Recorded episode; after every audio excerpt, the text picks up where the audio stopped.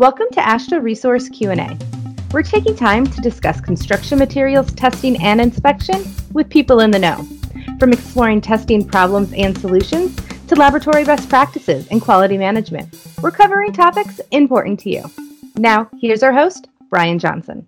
This is Brian Johnson, and I am here to talk to Mel Chung, branch manager from the Materials Testing and Research Branch at the Hawaii DOT. Hello, everyone. Aloha. And Kristi Grilho, also from the Materials Testing and Research Branch at the Hawaii DOT.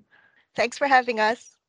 I have invited you to come and speak with us about a research project, or well, I guess more than a research project because it's already being driven on that's kind of innovative, a project that was set forth by the Hawaii DOT to use recycled plastics in the roadway. Mel, do you want to tell us a little bit about that project? Actually, it's come from our administration. Our deputy director, Ed Sniffen, he always have a goal for us. He wants HDOT to be more sustainable because especially we live on an island. It's really our resources are very finite. We don't have that much, yeah. So we want to make good use of our um, material to make our infrastructure better. So we already have a green solution for our concrete, which we use CarbonCure, but then we don't really have a true solution for asphalt, except we are using RAP. So he directed us to look into recycled plastic into our pavement. So that was all beginning. And then he gave us a couple criteria that we have to meet. First, because our ultimate goal is really to use our local plastic waste onto our local infrastructure. But currently in Hawaii's industry, we don't have that capability to use our local waste yet. So he told us we have to find a product that is 100% US waste plastic. And then the performance has to be better than our control mix. And then um, ha- we have to be very environmental conscious. He wants the product to have no microplastic leaching. So that's what's the three criteria that we are going for. Those are really lofty goals set forth by Ed Sniffen and his administration. It's great, and, and I applaud the effort of trying to make the most of a difficult situation. When people on the mainland think of recycled plastic, you know, there's a lot of attention paid to bottles, right? Milk jugs and plastic water bottles and things like that. Is it the same situation in Hawaii? Or what other plastic waste are you concerned with there that we might not be concerned with here? Yeah, we do have the post consumer plastic waste. A lot of them we collected it, but then there's no way to go in the island. So we either ship it to the mainland or ship it to the Southeast Asia. We don't know where it goes, or we just burn it. So it's not a good alternative. Another problem that we have is we have a lot of fishing net that are plastic, that HDPE, that is floating to Hawaii from all over the world. So we are our beach right now looks so nice, but in some location it's really polluted. So uh, HPU have an effort, you know, they try to collect those waste. We have a lot of fishing net. For the next project, we want to try to use those fishing net and pave a road. That would be future. Oh, okay. So the, you've got the plastic fishing net issue that you're dealing with in Hawaii, and the post-consumer plastic. And then, can we talk about the microplastics a little bit? I think that part that we want to check for is just in case uh, while it's being incorporated in the mix, that we want to make sure that it doesn't leach out of the road and go into the stormwater. I'll tell you my thoughts on microplastic, and, and we'll we'll see if Kim keeps this in. One of the apartments that I lived in once was on the other side of a highway, and there was one of those sound barriers in between. And one thing that I didn't understand about living that close to a highway is it generated quite a bit of pollution. So there would be basically what looked like little tiny particles of rubber and little tiny particles of possibly roadway and other debris would get into the air and coat the small patio that was in the back of my apartment. That was the only time that I really thought about what kind of other pollution could be caused by a highway. So, what I was wondering about with microplastics is is if that was a concern when you're using this plastic in the asphalt, if it would generate little tiny pieces of plastic debris that would then get into, like you said, stormwater or other runoff or even into the air. So I can understand that being a concern. I think, yeah, it's mostly we're checking that nothing that we're putting into the road comes out again. And especially since our stormwater goes straight into the ocean, I think that would also be a bigger concern for us also because we know anything that goes in there will come out to the ocean. Yeah, so.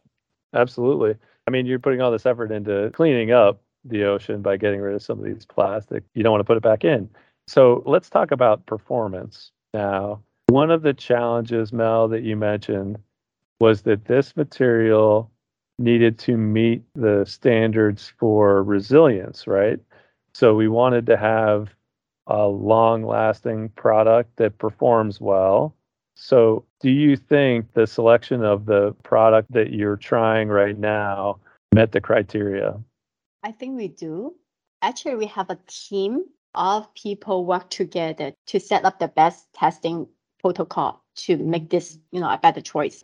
So we have industry partner, we have a contractor, we have UH um, for mechanical testing. We have another university, HPU, for microplastic testing.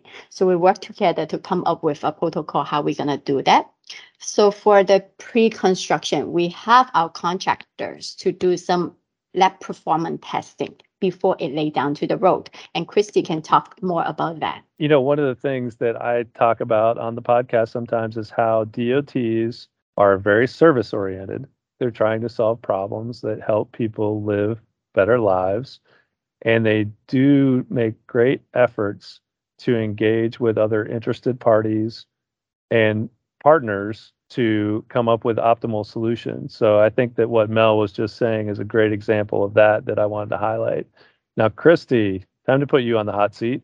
Let's talk about how the plastic has been incorporated into the asphalt mixture. So the product that we're using is made out of pellets. So when they get shipped in, they I think they got boxes of pellets. Um, and the way that it's getting incorporated into the mix is at the asphalt plant they are feeding it through the fiber machine. So the, I think the SMA mixes uses the fiber machine. So in that machine, that's where they are introducing the plastic pellets. Okay, so the plastic pellets are entered into there, and then what happens? The aggregate will have already been added. So I think it gets added in.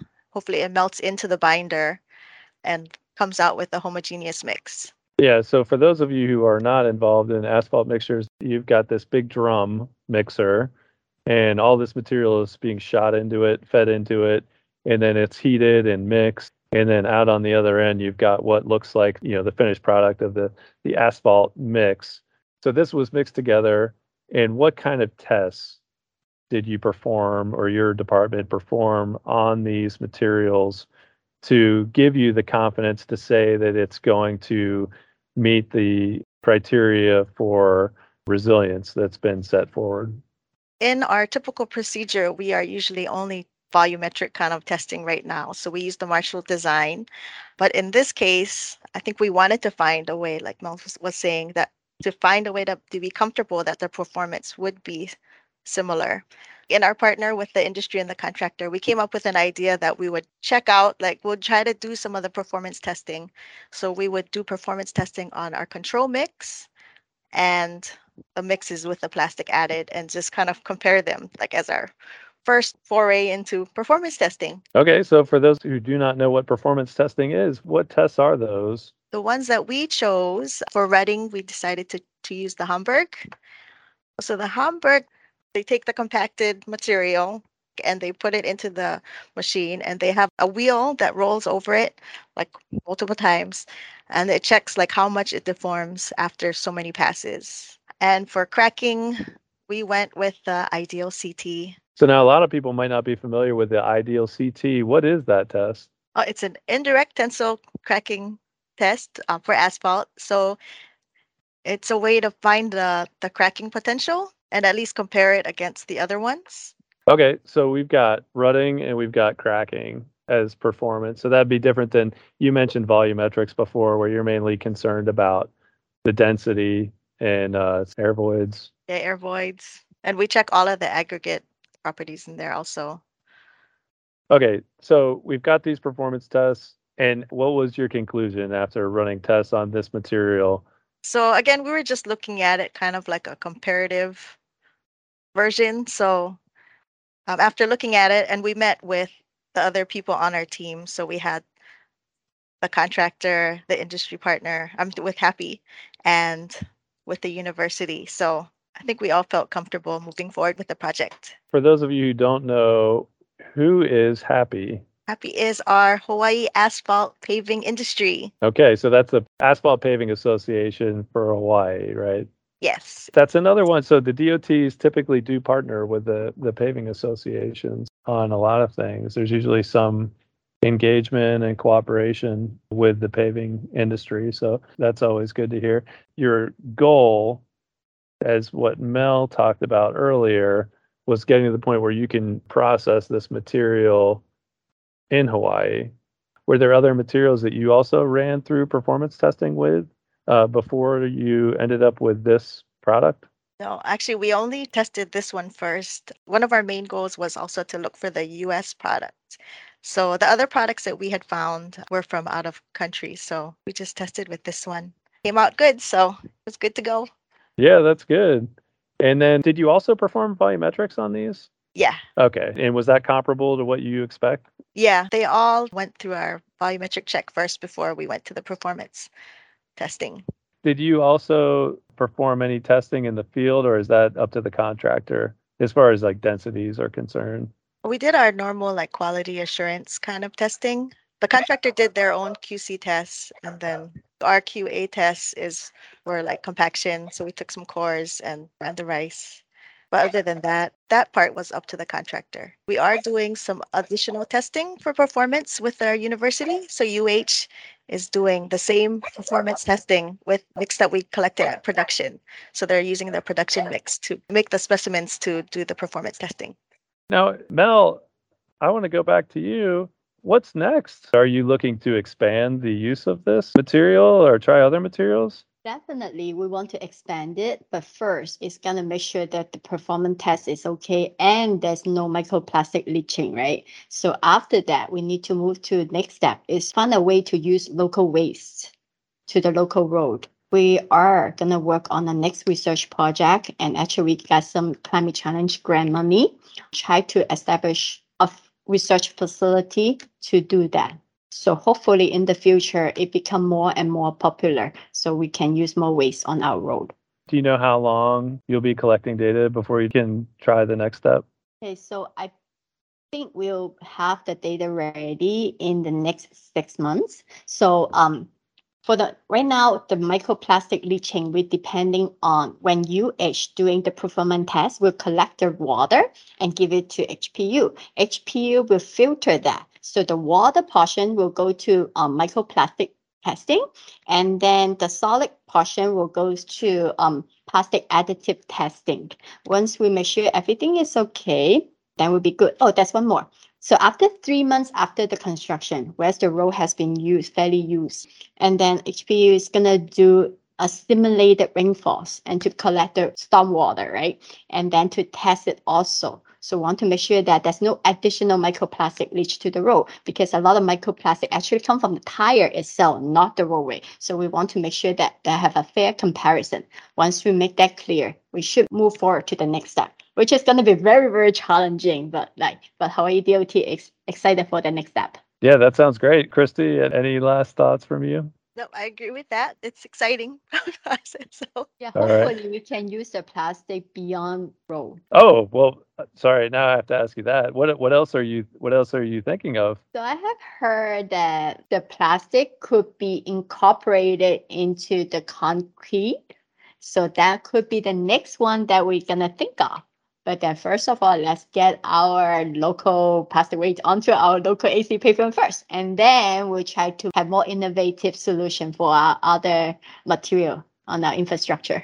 Yeah, that sounds great. I know a lot of people are trying to put waste in the roads. I think that has been easier maybe or an easier thought process for people because you're already putting kind of plastic based additives into asphalt mixtures. And so I think that that it seems like there's some easier transition, I guess, like for the industry, the idea of incorporating that plastic in there. But have you heard anything, Mel, any resistance or any uh, concerns about moving forward in this direction? Sure, that's concern. I mean, it's just the fact that we cannot have 100% people support what you're doing, but we Sure. believe this is the right step. And we try our best to do testing before the construction, during the construction, and after the construction. And we want to document it well. So we have a case to back up our decision. And then we also want this piece of document to be useful for maybe our county might want to consider to use it and maybe others they looking at our study maybe they will decide to you know have more confidence using this material. So too so this is our administration push for us to do a good research in order you know for hawaii is very small. We don't have that much mileage of roadway. But then we want to see you know tr- do our part. Maybe we can encourage other states to take give it a try. Yeah, that sounds great. I did want to ask you because Hawaii is so small, Hawaii DOT is responsible for maintaining some roads, right? And then you've got county and you've got city, but how much does the DOT maintain compared to counties and cities in Hawaii? most of the roads are owned by the city and county and other counties. So state road, I believe we are managing about a little over three thousand miles. It's not a lot, but the county have a bigger portion. So in order to have a bigger impact, we should promote it. Yeah, for sure. Well, I would like to thank you for your time today. Again, we had uh, Mel Chung and Kristi Grilho. Appreciate your time today. Thank you for having us. Thank you. Yeah, thank you. And this was part two of a four part series on paving with recycled plastic, Hawaii's pilot project. If you missed last week's episode, I recommend you check it out. It'll give you some good context. That's right. Next week we've got John Young from Hawaii Asphalt Paving Industry are HAPI to give the industry's perspective on this project. Thanks for listening to AASHTO Resource Q&A. If you'd like to be a guest or just submit a question, send us an email at podcast at aashtoresource.org or call Brian at 240-436-4820. For other news and related content, check out AASHTO Resource's social media accounts or go to aashtoresource.org.